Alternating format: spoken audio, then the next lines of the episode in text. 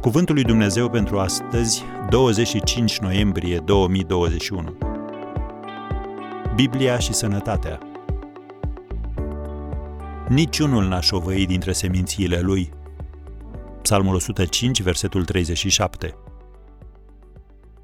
Vă invit să ne amintim astăzi de acel privilegiu de care s-a bucurat poporul Israel în pustie, și anume sănătatea divină. Gândește-te la problemele de sănătate la care te-ai aștepta atunci când două milioane de oameni umblă printr-un deșert nesfârșit, fără doctor sau fără vreun spital prin apropiere.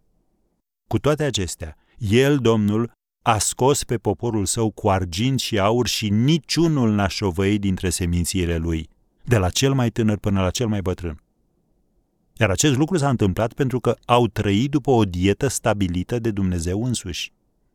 Necazurile lor au venit când au început să cârtească și când au dorit să se întoarcă la hrana pe care o mâncau ca robi în Egipt. Există o lecție importantă aici, mai ales pentru cei care trăiesc cu mâncare nesănătoasă, genul de hrană care dă boli precum cele cardiace, cancerul, diabetul. Imaginează că torni 5 kg de zahăr în rezervorul mașinii tale și apoi începi să te plângi că mașina nu merge bine. Acum, când problemele de sănătate se transmit în familie sau când circumstanțele economice te obligă să mănânci ceea ce nu e cel mai sănătos, Dumnezeu înțelege și poți merge la El cu încredere, crezând că rugăciunea făcută cu credință va mântui pe cel bonlav și Domnul îl va însănătoși, cum scrie în Iacov 5, versetul 15. Dar când alegerea pe care o ai de făcut este între exercitarea înțelepciunii pentru a fi sănătos și exercitarea credinței pentru a fi vindecat, alegerea este clară. Când Israel a intrat în țara promisă, Dumnezeu le-a spus, Exodul 23 de la versetul 25, Voi să slujiți Domnului și El vă va binecuvânta pâinea și apele și va depărta boala din mijlocul tău. Numărul zilelor tale îl voi face să fie de plin. Am încheiat citatul.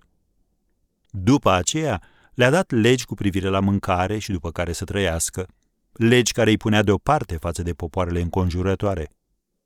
Întrebare.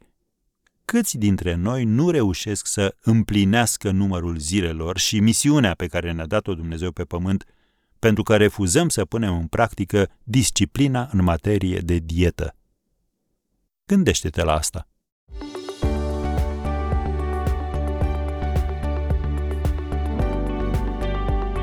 Ați ascultat Cuvântul lui Dumnezeu pentru astăzi, rubrica realizată în colaborare cu Fundația SER România.